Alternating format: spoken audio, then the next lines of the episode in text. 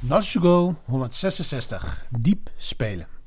Deze microles is geïnspireerd op basis van een idee uit het boek Rust, geschreven door Alex Suyong Kim Pang. Voortbedurend op ons thema van het bereiken van meesterschap zonder burn-out, laten we het hebben over diep spelen.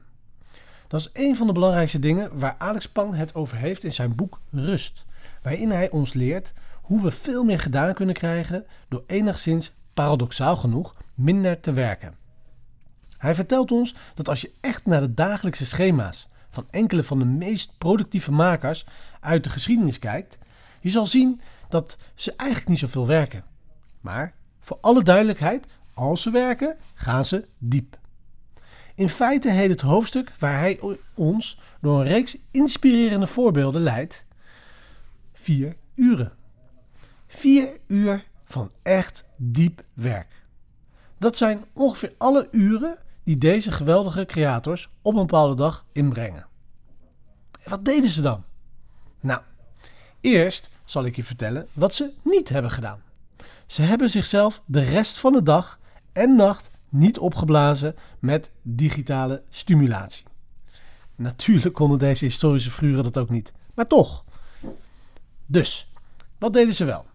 Vele van hen hielden zich bezig met wat Alex diep spelen noemt. Hij leidt ons zelfs door een aantal fascinerende en meeslepende onderzoeken over hoe enkele van de grootste wetenschappers het lab verlieten en zich bezighielden met sporthobby's zoals wandelen, bergklimmen of hardlopen. Terwijl hun minder indrukwekkende collega's in hun kantoor aan het werk waren en aanzienlijk minder uren maakten maar minder geweldig resultaten realiseerde. Zoals bijvoorbeeld Darwin, die bekend was om zijn super lange wandelingen op zijn denkroute. Hij was zo vastbesloten om elke dag te wandelen dat hij zelfs een stukje land van zijn buurman pachtte, zodat hij een elegante los, lus kon wandelen. Hij besteedde zijn vier uur per dag aan diep werk en deed daarna activiteiten die hem hielpen herstellen.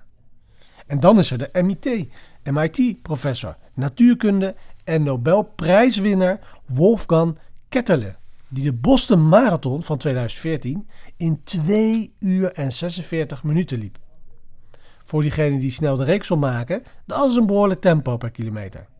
Door een Nobelprijswinnaar.